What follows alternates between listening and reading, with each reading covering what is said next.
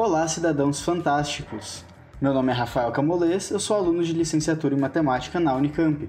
Eu sou a Jéssica de Doni, também aluna do curso de licenciatura em matemática na Unicamp. Eu sou Regis Varão, docente e pesquisador em matemática na Unicamp, e hoje nós temos uma convidada especial, Marisa Cantarino. Marisa, conta aí pra gente quem é você e o que, que você veio fazer aqui. Olá, meu nome é Marisa Cantarino, eu faço doutorado em matemática na Unicamp. Meu orientador é uma pessoa muito legal e ele me convidou para participar desse podcast com vocês. Bem observado. E hoje... e hoje eu vou falar um pouquinho sobre a história do trabalho do Poincaré, particularmente sobre a história da publicação dele é, no problema de, dos três corpos. Tá, legal. É, Olha, então uma proposta para a gente começar, eu ia pedir para alguém falar rapidinho, então contextualizar para quem está ouvindo a gente, quem que foi Poincaré?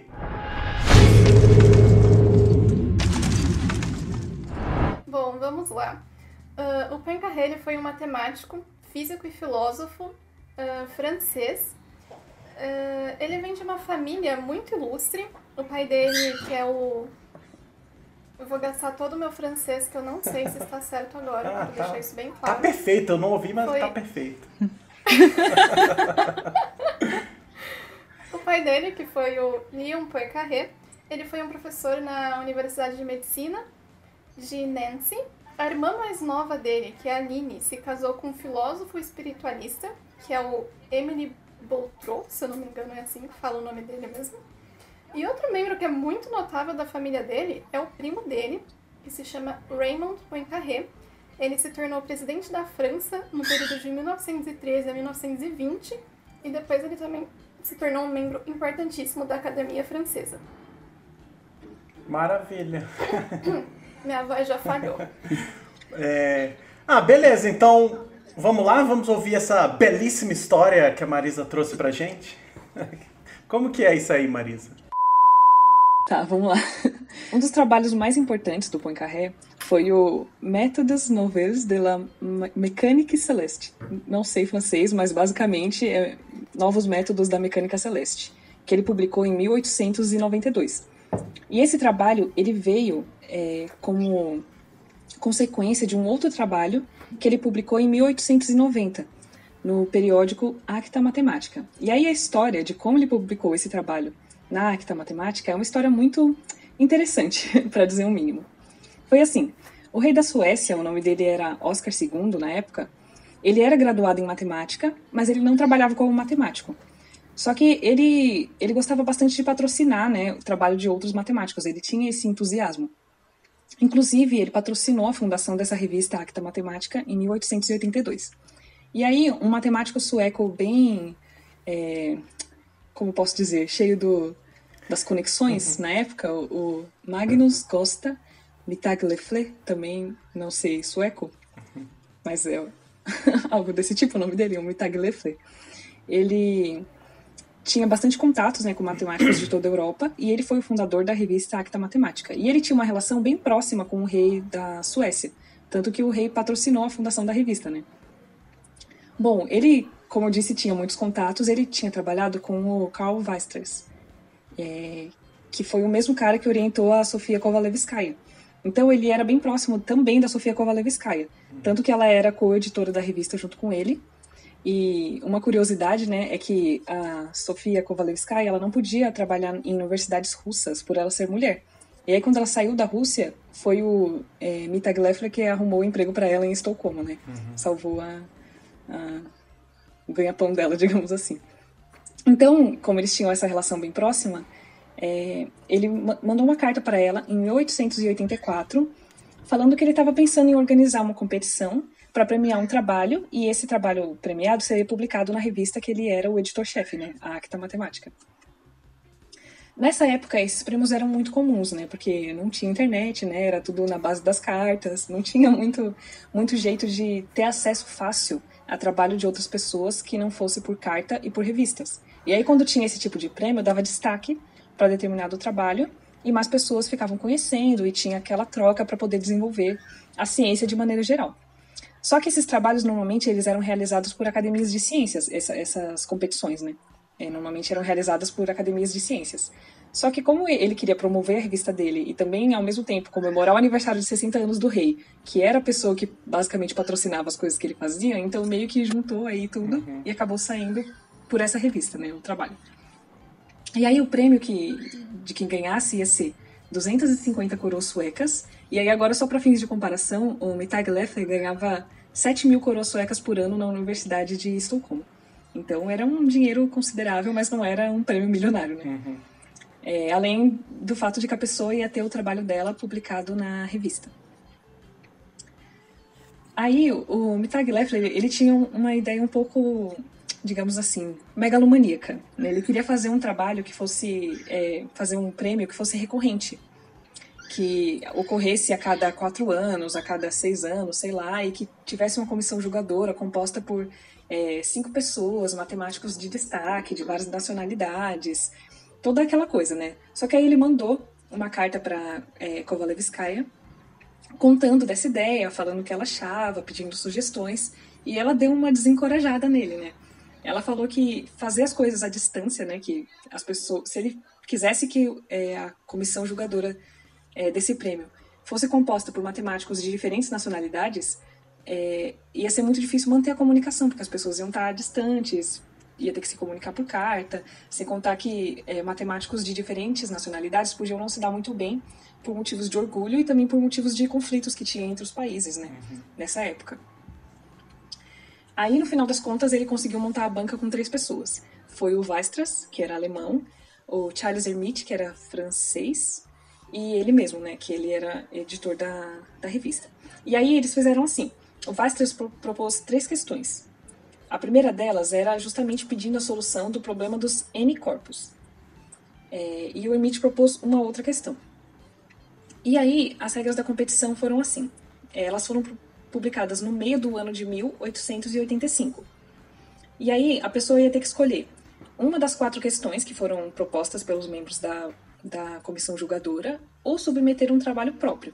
Só que na hora de avaliar, iam dar preferências para pessoas que tentassem resolver as questões que eles proporam, porque eles escolheram questões que eles achavam que seriam as mais interessantes para desenvolver a matemática e a ciência da época. É, as submissões deviam ser feitas até o dia, até o mês de junho de 1888. Ou seja, as pessoas teriam três anos para desenvolver esse trabalho para concorrer ao prêmio. E além disso, para ser uma avaliação neutra, supostamente, as submissões deveriam ser anônimas. Então, o que a pessoa ia fazer? Ela ia, no topo do trabalho dela, escrever um epígrafe, uma frase, e aí é, e ela ia mandar junto com o trabalho um envelope selado, que ia ter a mesma frase, e o nome e endereço. E aí eles iam avaliar o trabalho sem saber quem foi a pessoa. Até aí, tudo bem. Bom, aí foram 12 pessoas que se inscreveram para participar desse prêmio.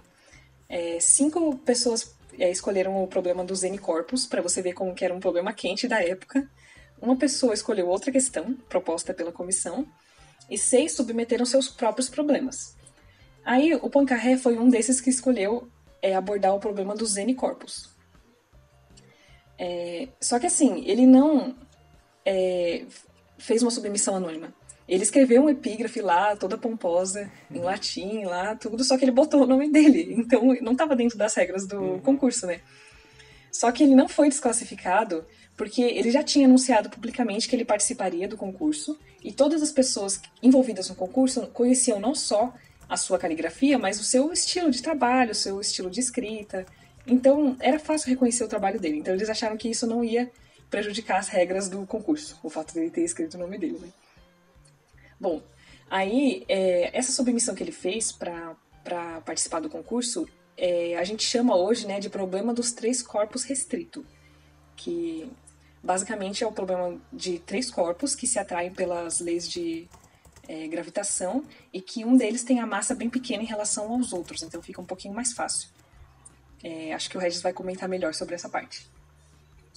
Bom, e, e, nesse trabalho dele, ele tinha vários conceitos e técnicas novas. Ele tinha um jeito diferente de olhar para esse problema, que não era o jeito analítico de achar soluções em série como a maioria das pessoas fazia na época. Ele estava olhando para propriedades mais abstratas, geométricas das soluções, né? Bom, o seu trabalho é, foi escolhido né, como vencedor. Isso foi anunciado em janeiro de 1889. E aí a versão que saiu impressa na revista só saiu no fim do ano seguinte, porque teve alguns problemas aí no meio. E no final teve 158 páginas, ou seja, foi um trabalho importante e extenso. Foi uma coisa bem fenomenal, digamos assim, mas também não foi é, uma história fácil, né? Porque o trabalho dele tinha um erro. O matemático sueco Lars Edvard Faraman, não sei falar o nome dele também, mas beleza. Não sei sueco, gente, nunca soube. Enfim, estava editando soube, né? o trabalho do Poincaré. Se alguém souber sueco, fala aí nos comentários como que é a pronúncia do, do nome dele. É, estava editando o trabalho do Poincaré para ser publicado na revista. Só que ele estava tendo um pouco de dificuldade de entender o trabalho mesmo, porque algumas passagens eram obscuras, tinha muitas, é, muitos pulos no raciocínio, e ele não ele não estava conseguindo entender mesmo. Tanto que demorou mais de um ano, né, esse processo de edição. Aí ele entrou em, em contato com o Meitag Leffler e pediu para ele é, solicitar detalhes para o Poincaré, né? Isso fez com que o Poincaré percebesse o erro. Então, o que aconteceu foi que algumas cópias da revista com o, a versão errada já tinham sido impressas. E aí o, o, o Mitag Leffler pediu para o Poincaré pagar a primeira impressão, que no total deu 3.500 coroas suecas, ou seja, mais do que o prêmio uhum. que o Poincaré ganhou. Mas aí no final o trabalho dele foi impresso, né, é, em 1890, bastante tempo depois que essa história toda começou. E foi bem diferente do trabalho que ganhou o concurso, né, para começo de conversa. E durante esse processo, depois que ele submeteu até o trabalho ser impresso, não só ele fez um envelopezinho com o nome dele selado para poder entregar formalmente para o rei quem era o nome do vencedor e o rei abrir e falar: Olha só, é o Poincaré. Mas ele também. ele também fez bastante mudança e esclarecimento no texto, uhum. que foi o que possibilitou que ele percebesse o erro, né? E aí, com isso, ele teve as bases para poder fazer o trabalho dele em mecânica celeste. Uhum. É isso. Maravilha. É... Toda vez que você vai, bom, pelo menos quando você contou para mim uma outra vez, eu percebo que você sempre fica aí meio grilada com a parte do Poincaré participar, mesmo colocado o nome dele, não é isso? não, eu acho que assim, se você não quer fazer as regras, não inventa elas, né? Aí, ah, não, não vou seguir as regras porque esse estrelinha aqui não seguiu as regras. Né? Fico meio bolado. é... É, eu queria comentar uma. Acho que me corrijam se eu estiver errado também. Mas eu, eu li nos livros que esse problema dos N-corpos que eles queriam solucionar, né? O rei Oscar II da Suécia, na época, ele pediu, queria fazer isso porque ele queria saber se o sistema solar era estável, né? É, tipo, ele queria garantir que nenhum planeta ia bater na Terra, coisa assim. E só queria fazer um comentário que eles estavam todos errados, né? Porque hoje a gente sabe que a Terra é plana. Então não faz sentido eu nenhum. Eu achei que ia vir um comentário profundo. eu também, eu falei, pô, agora o Rafael vai. Não, eu achei que você ia comentar que, tipo assim, sabe que é estável porque a lua ainda não bateu aqui na Terra. Achei que você ia falar alguma coisa assim. É, tá, tá. Eu acho que um comentário mais profundo do que esse era que seria bom que não fosse estável, que já batia alguma coisa aqui e acabava com tudo. Porque tá uma desgraça. É, bom, começamos aqui com as polêmicas, né? Depois dessa história polêmica do Poincaré. Não, eu queria fazer alguns comentários. É... Enquanto você falava aí que o, o Poincaré Bom, ele não participou anonimamente. E aí eu lembrei, aí eu fui dar até uma googlada aqui para ter certeza que eu não ia fazer citar coisa errada. É, mas essa coisa de você saber quem está escrevendo uma, é, quem está escrevendo a demonstração de alguma coisa é meio comum, sabe? Isso até acontece em algum sentido hoje em dia. A matemática é bem grande, mas sei lá, o pessoal vai resolver algum problema específico. São pequenos grupos, né? Poucos grupos que trabalham naquilo ali e acaba que, tá, talvez você não consiga necessariamente individualizar a escrita de alguém, mas em muitos casos é meio possível, né? Tá, digo isso só porque aí a citação que eu queria falar, e eu só vim googlar para ter certeza que não ia falar errado, é, tem uma história da Baxtrocrona, enfim, isso aí é para uma outra história, mas enfim, é era para resolver também um problema. É, aí o Newton enviou uma solução anônima e um dos Bernoullis é, respondeu que reconheço o leão pela sua garra. Que, resumindo assim, ele sabia que o, o Newton estava enviando a solução porque ele reconhecia, tipo, ah, isso aqui é o Newton que está escrevendo, né?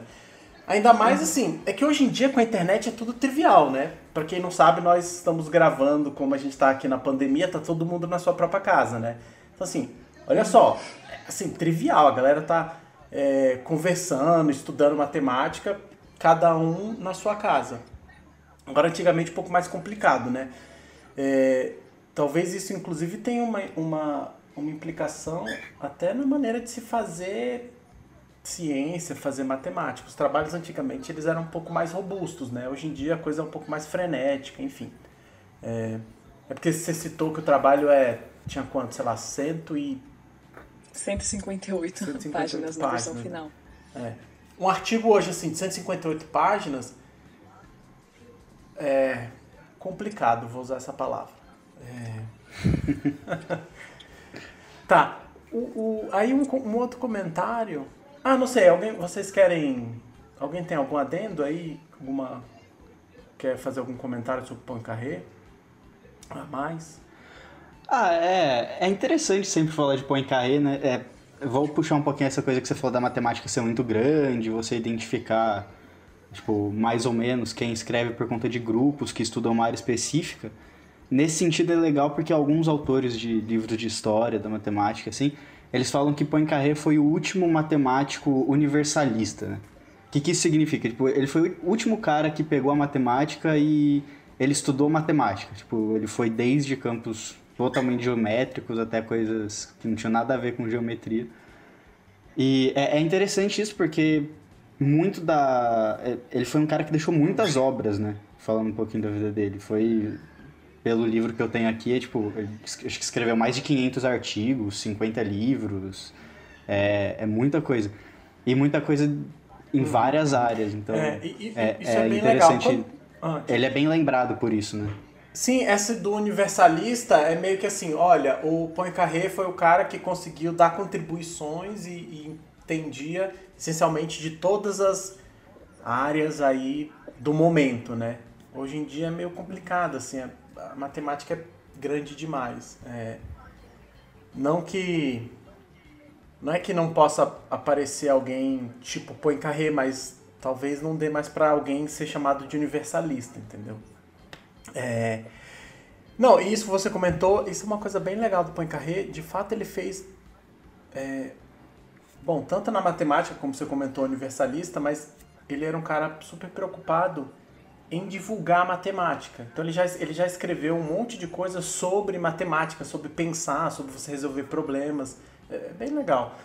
E aí eu só queria fazer alguns comentários, é, um pouco do, de alguns trabalhos dele. Bom, particularmente desse que a Marisa estava citando, dos problemas dos três corpos, é, uma das razões que a gente considera o Poincaré como pai dos sistemas dinâmicos, da área de sistemas dinâmicos, é porque uma coisa que ele propõe é que a gente é, enxergue um, uma dinâmica do ponto de vista qualitativo e não meramente.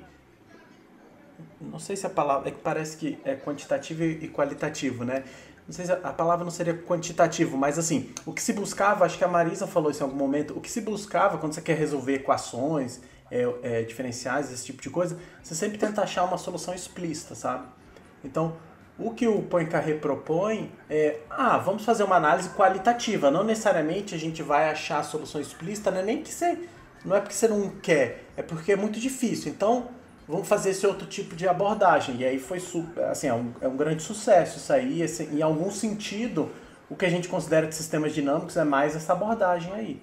E é inclusive o erro que, que o Poincaré cometeu tá ligado com essa coisa que hoje a gente chama um pouco de teoria do caos, tem, tem a ver com eu não sei se foram vários erros que ele cometeu, porque, de novo, ele às vezes ele escrevia de uma maneira, comparando pelo menos ao, a hoje em dia, ele, ele escrevia um pouco mais, digamos, solto, tá certo?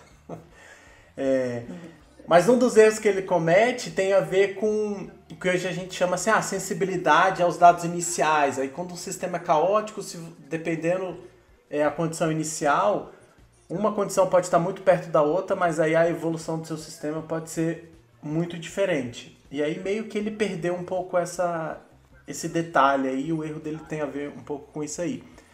É, e aí, um, uma, uma, outra coisa que eu queria falar, que o Poincaré talvez seja conhecido pelas pessoas mais pela conjectura de Poincaré, né? Não, não necessariamente o Poincaré conhecido, é, conhecido por causa da conjectura, mas a, a conjectura de Poincaré, pelo menos o nome, talvez o pessoal que seja de matemática, está fazendo graduação, já tenha ouvido falar, porque faz parte desses sete problemas que, que valem um milhão de dólares, e aí o problema foi resolvido. Ah, peraí, eu tinha anotado em algum lugar aqui.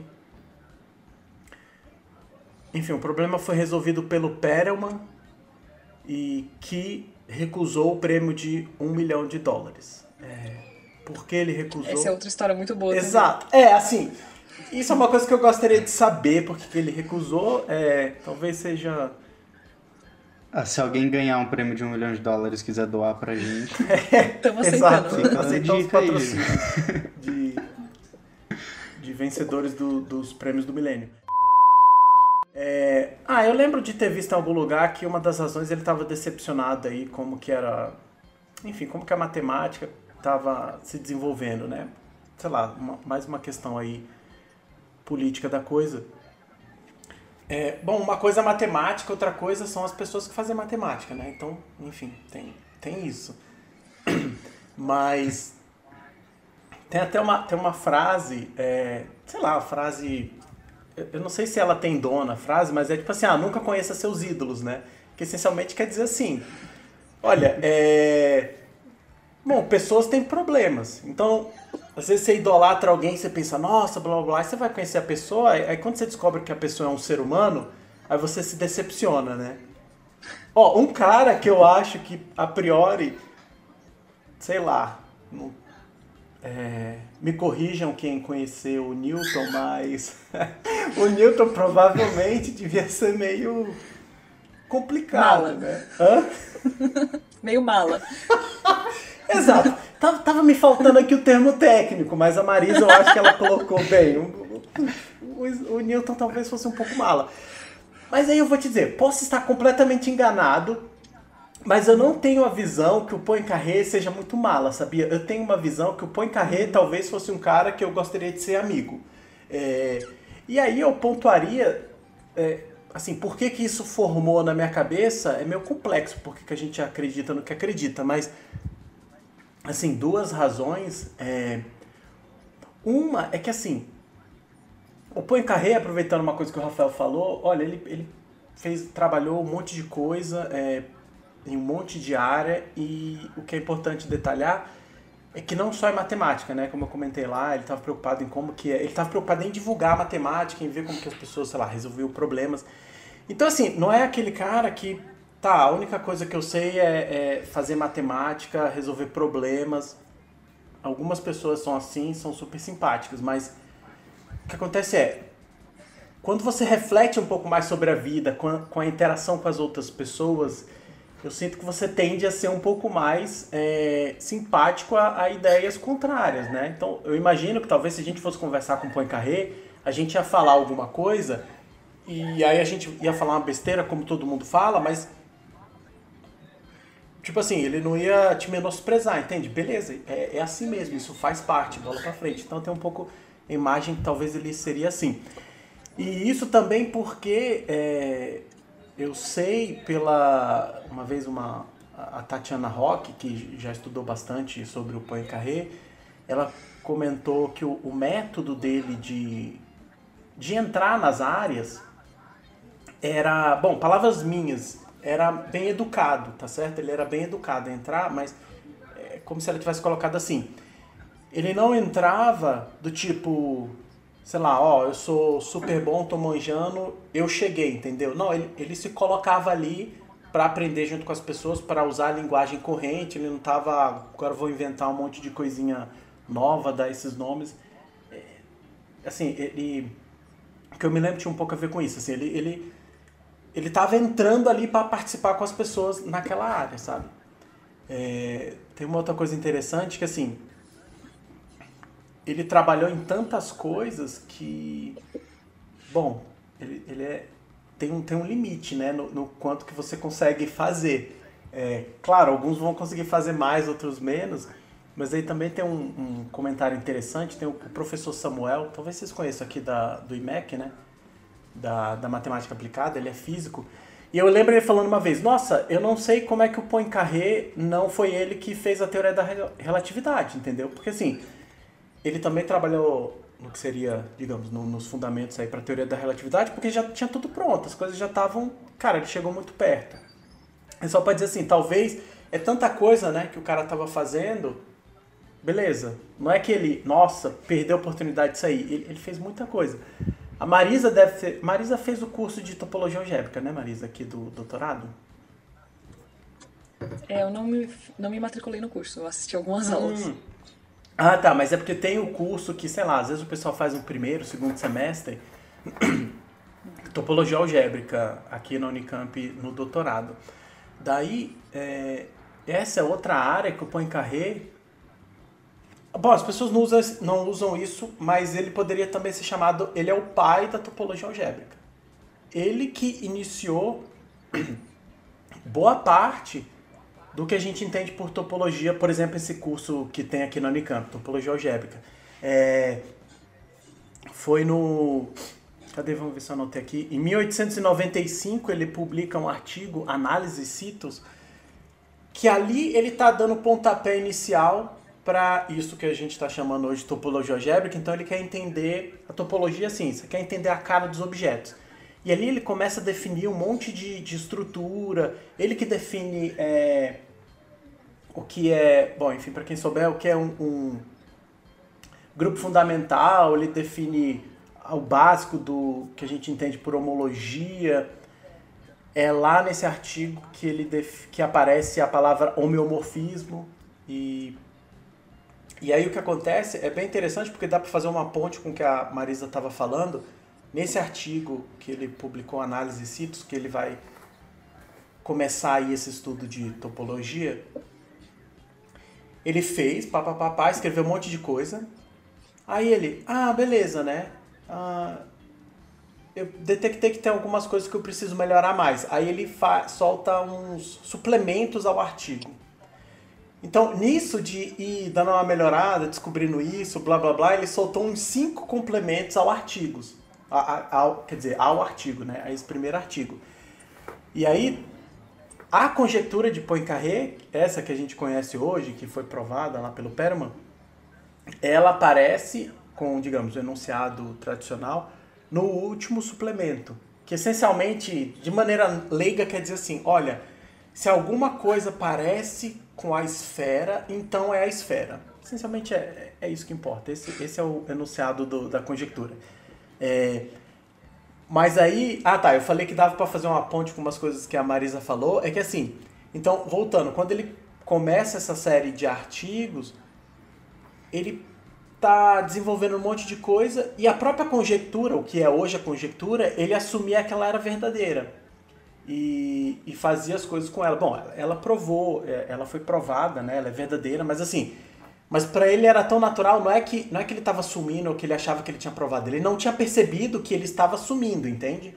É, resumindo assim, é, porque ele tinha a intuição da coisa, então ele estava fazendo. E aí isso são várias coisas que ele foi arrumando depois, porque essencialmente ah, ele viu que ele estava sumindo errado, estava meio assim.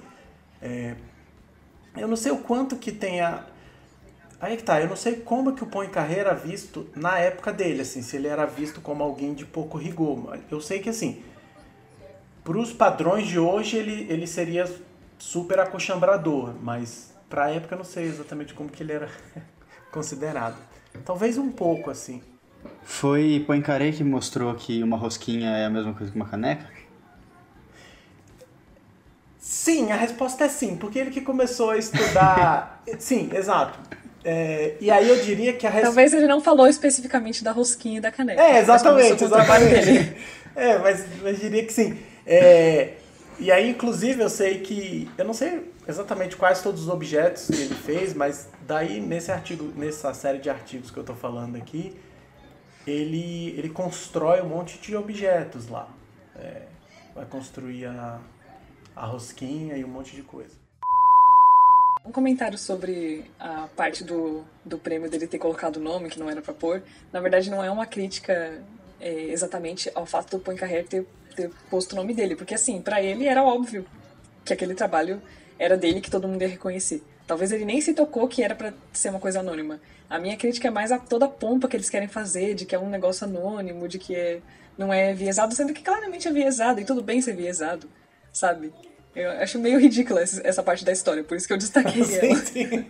Não, mas olha, Marisa, é... não, eu não descarto que, assim, é, de novo, eu não conheço o Poincaré, né? Eu não conheci o Poincaré, mas, assim, eu não duvido que ele possa ter colocado o nome dele, porque ele sabe que pesaria, né? Sim, também não... não eu não descarto, não eu não descarto a jogada dele, assim, é, é, uai. É complicado. Então, aproveita. Ah, tá. Já tem um comentário com relação a isso aí. Ó, é... assim, as pessoas estudam. Vamos falar de corrupção de uma maneira rápida, breve. Tem um monte de gente que estuda corrupção, né? Aqui, tá, eu não sou psicólogo, mas até onde eu já ouvi falar, meio que assim, não, não tem. Não, não, não existe o gene da corrupção ou qualquer coisa assim, tá? Não tem nada que, que você possa falar, olha, esse essa, esse grupo aí, eles realmente vão ser corruptos, blá blá blá. Tá. É, aí o que eu quero dizer é que assim, o importante, é, é aí que entra a importância de você ter. Eu vou usar, eu vou usar essa palavra aqui. Você ter instituições ou você ter regras claras, né? É, tudo bem que esse exemplo que você está dando tinha a regra, a regra clara, mas assim, por isso que é melhor colocar assim, a palavra, você ter instituições que funcionem bem, que as coisas. Porque quando começa a depender das pessoas, sempre vai ter todo tipo de maracutaia, né? Só que quando alguma coisa é guiada por, por algo que tem alguma estrutura que independa ou que diminua o, o, a, sei lá, a capacidade de interferência de uma pessoa, isso, isso é bom, né? Enfim. É, é só para dizer aqui que o tempo todo, na vida acadêmica, a gente está tá passando por algum tipo de avaliação, tem coisas assim. Então é só para dizer que isso acontece o tempo todo. Então o análogo do carreira colocar o nome acontece o tempo todo em todo tipo de avaliação, entendeu? Só que aí, como que a gente previne isso, né? Bom, aí é meio, meio complexo. É tipo o bem e o mal, né? Não é nem zero, nem 100%. As coisas vão ficando Ah, você falou bastante já também, Regis, mas eu queria destacar uma coisa que Poincaré, talvez, assim, falando meio sem saber muito do que eu tô falando, ele pode ter sido também o pai da divulgação científica e matemática, né? Você falou muito que ele escreveu muita coisa e tal. Na, na verdade, ele fez tanta coisa interessante que ele conseguiu ganhar também um membro. Ele foi instituído membro da seção literária do Institut francês. Ah, tá, legal. Que é, tipo, uma das maiores cadeiras da... literárias da França, assim. E isso escrevendo coisas de matemática. Então, ele era um cara que, exatamente como você falou, parece que ele é aquele senhorzinho simpático, justamente uhum. porque ele talvez, pelo que os livros falam, ele se preocupava em levar o que ele estudava para todo mundo também. Ele não ficava fechado naquele mundinho de vou escrever aqui para quem vai entender só e ponto. Ele tentava se, se levar para outras áreas, né? É, é não, é, não, é muito bom você ter falado isso aí. É, enfim, sobre ser o pai da divulgação, aí, aí eu não sei porque a gente teria que dar uma olhada às coisas, mas, mas para, sei lá, para adicionar isso que você diz, assim, o fato é, quando uma pessoa como o Poincaré se interessa por esse tipo de coisa, é, veja, é uma influência positiva para esse tipo de ação, entende? É, é isso que eu posso dizer. Então, então, sem dúvida, isso tem, tem uma importância. Imagina se ninguém, nenhum matemático nunca na vida fez divulgação. Cara, a primeira pessoa que fizer é um monstro, tá certo? Aquela pessoa ali, ela é um monstro. Que diabo é isso? O fato é quando você vê uma coisa pela primeira vez, se assusta. Você, você não. Ah, não. Ah, normal. É, você se assusta. É, quando você tava falando, eu pensei, ah, vou adicionar, esqueci. Ah, não, lembrei. Quer ver um outro cara que você falou, ah, o Poincaré, talvez fosse esse velhinho aí, simpático. É, um outro cara, sei lá, conversando aqui aleatoriamente. Um outro cara que me parece que deve ser super simpático, não sei se vocês conhecem, mas tem um matemático vivo, né? Aqui, é, ele chama Terence Tal. É, olha, ele é super. Eu tenho a impressão que ele deve ser um cara legal de ser amigo dele, tá? É, ele, ele, ele é medalha Fields. Eu ia falar também, né? O Pancarré não ganhou medalha Fields. ele é medalha Fields, mas ele é um cara que, mais ou menos nesse espírito que a gente está falando do Poincaré, ele também pensa um pouco além ali, a, da matemática. Ele tem um blog, vocês procurem aí o blog dele no WordPress. É, ele, ele fala sobre ah, sobre as dificuldades, sobre como é difícil fazer matemática, ele fala sobre os processos de, de, de, estudar, de aprender. E assim, ele é muito pé no chão, ele é muito pé no chão. É muito interessante. Último comentário é que uma outra coisa que pode ser que o pessoal já tenha ouvido falar relacionado ao Poincaré é que tem uma coisa que a gente chama disco de Poincaré, né? Que é um exemplo meio visual assim do que a gente chama de geometria não euclidiana. Então, Poincaré deu esse exemplo, ele é super importante porque ele ajuda a você ter um objeto bom, não é físico, né? Mas você ter uma representação é, bem clara do que de uma geometria não euclidiana. Né? Enfim, é super, super interessante também. Vocês querem adicionar mais alguma coisa sobre o Poincaré? Vocês querem dizer se vão querer passear no recreio com o Poincaré? A ma...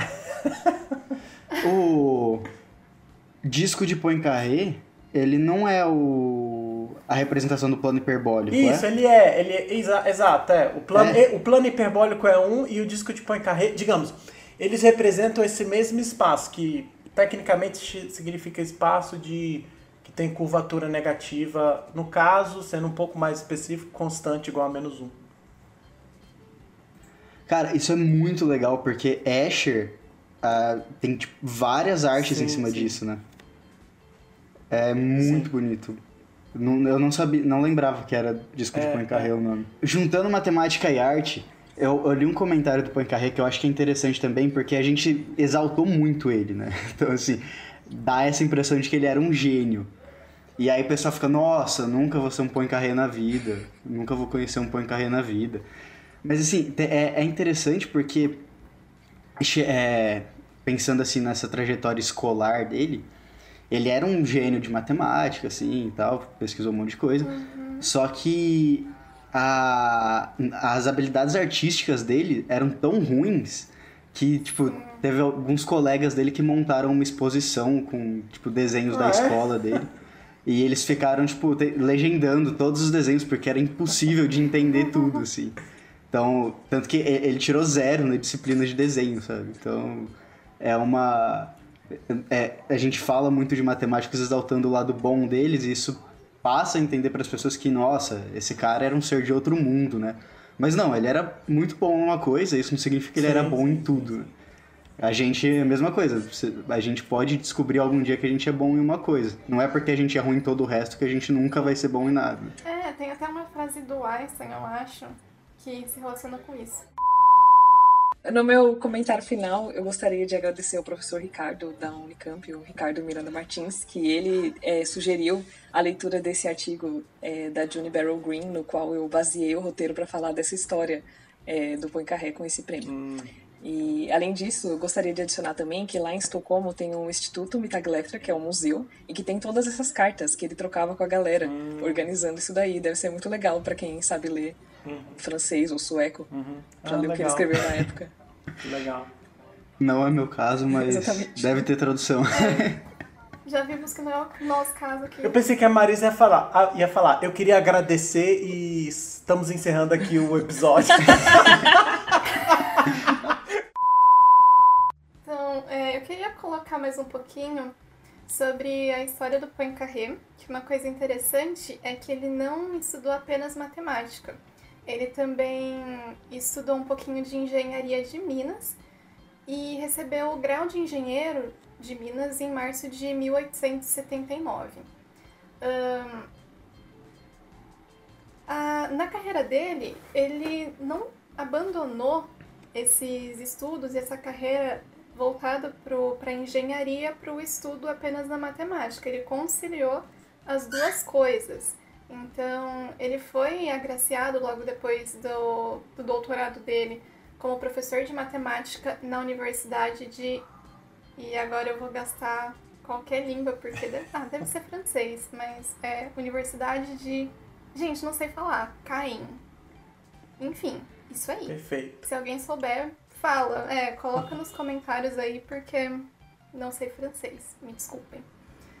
E além disso, ele tam também trabalhou no Ministério de Serviços Públicos como engenheiro na preparação de rodovia. Depois ele se tornou engenheiro-chefe na Brigada de Mineiros e por fim ele se tornou inspetor-geral em 1910, que foi dois anos antes da morte dele. Ele morreu em 1912 é, porque ele teve um problema de próstata, teve que ser submetido a uma cirurgia e infelizmente acabou morrendo de embolia quando em 1912 com 58 anos de idade. Ele foi enterrado no mausoléu da família Poincaré, né, que fica lá em Paris. Só que daí, em 2004, o ministro da Educação na época, que era o Claude Allègre, ele propôs que ele fosse exumado e enterrado no Panteão em Paris. Esse Panteão em Paris era um lugar que era reservado para cidadãos franceses que haviam prestado grandes serviços ao país. Então foi uma espécie de homenagem final ao Poincaré. Uma coisa também interessante é que ele serviu do lado do pai dele na Guerra Franco-Prussiana no corpo de ambulâncias. Então acho que isso contribuiu também bastante nessa, nessa decisão do ministro para essa homenagem que ele fez no post-mortem dele. Tá, isso aí eu não sabia. Resumindo, Poincaré era matemático ou físico? Nenhum dos dois. Ele era engenheiro engenheiro. Ele arredondava pi para três, será? Olha. Boatos. É, já, a gente falou bastante então já dessa parte matemática de topologia mais avançada, mas acho que talvez tenha alguém que não estudou tanta coisa assim, não entendeu direito. É, queria colocar algumas relações com a matemática do ensino básico, assim, os, os trabalhos de Poincaré, né? Esse problema que a gente falou no início, o problema dos três corpos que ele resolveu, é uma associação talvez não muito boa da minha parte, mas seria a, uma das leis de Kepler que falam das órbitas dos planetas. Né? Aquilo lá, se me corrijam aí se eu estiver errado, mas entre aspas, poderia ser um problema de dois corpos e aí teria talvez alguma relação com o que o Poincaré estudou. Não necessariamente foi uma contribuição dele, mas talvez algo que vinha antes dele, que pode ter sido um ponto de partida para ele fazer o que ele fez, né? É, esse problema quando tem dois, digamos, o problema dos dois corpos, quando tem dois corpos, digamos, a gente disse que foi resolvido e resolvido por Newton mesmo, que aí você consegue ver que a trajetória vai dar uma elipse. Então, digamos, o, é, o problema de dois corpos, ele está resolvido e aí é próximo às coisas que a gente vê na escola e tal. É, bom, não é que você vai provar isso na escola, mas a temática que aparece na escola, né? E. Ah, e aproveitando até o que você falou, quem conseguiu formalizar todas essas coisas aí foi o Newton, né? Então você já tinha as leis e tal, o pessoal já sabia um monte de coisa que o Newton conseguiu provar usando modelagem assim de, de EDO, de equações diferenciais, ele consegue provar as coisas que a gente já sabia empiricamente. É, é, assim, tem essa relação. Uma outra relação que tem é aquela fórmula que o pessoal aprende na escola, a fórmula. De, chama fórmula de Euler mesmo, né?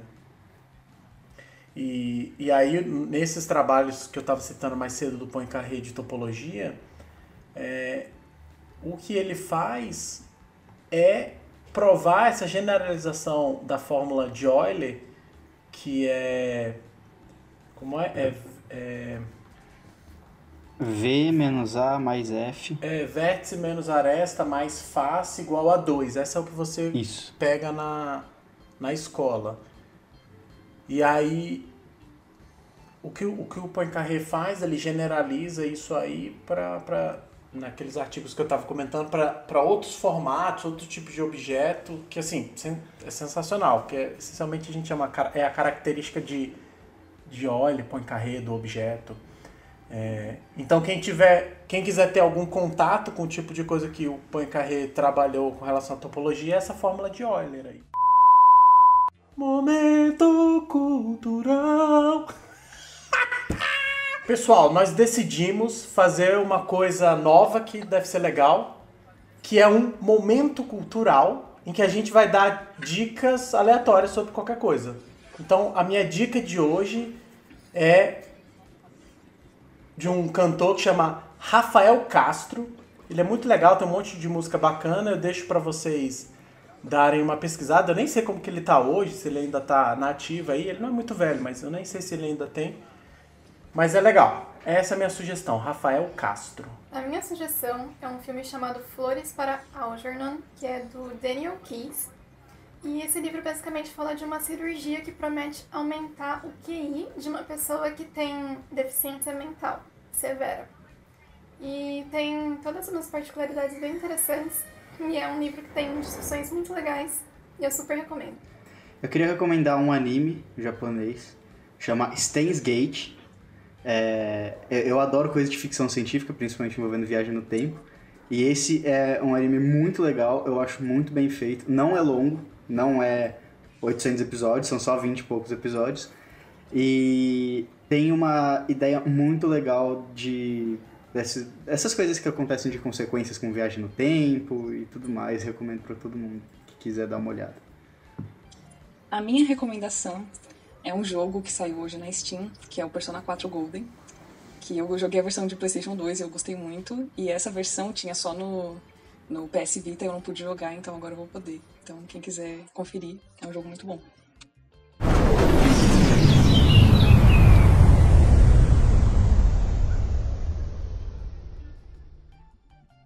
Chegamos ao fim de mais um episódio. Queria agradecer todo mundo, em particular a presença ilustre da Marisa. Muito obrigado, Marisa. E agradeço a Jéssica e o Rafael. Tchau, gente. Obrigada pelo convite. Foi muito legal falar sobre isso com vocês.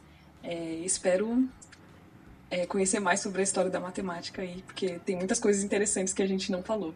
Então fica aí a dica para vocês falarem em oportunidades futuras. Muito obrigada. Primeiramente, eu gostaria de agradecer a presença da Marisa, que foi sensacional. Foi um episódio excelente. Gostaria de agradecer também a pessoa que está acompanhando a gente.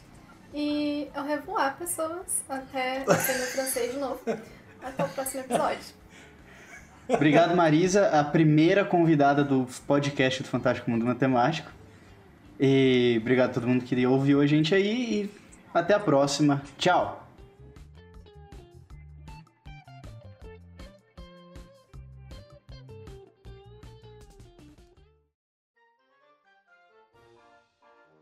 Tá de graça, né? Não, 68 reais. Infelizmente, mas se quiser jogar de graça, ah, é só piratear a versão de PS2. se quiser, eu passo o link até. Brincadeira, gente. Não, que isso? Corta, corta a produção! Corta, corta! corta, corta, corta.